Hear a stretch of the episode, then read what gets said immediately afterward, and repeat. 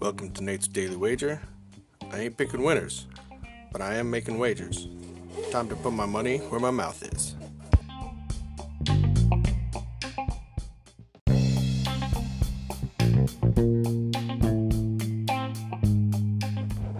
This is Nate's Wager for January seventeenth, twenty twenty.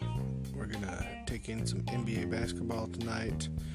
We have Washington going into Toronto.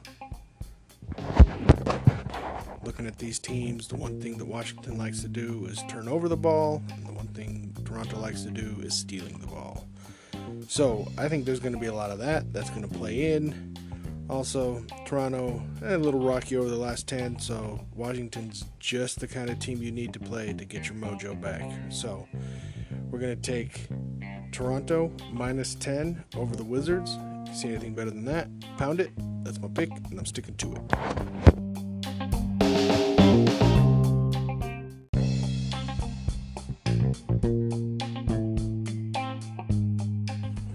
Please remember to rate, review, subscribe on your favorite podcast application.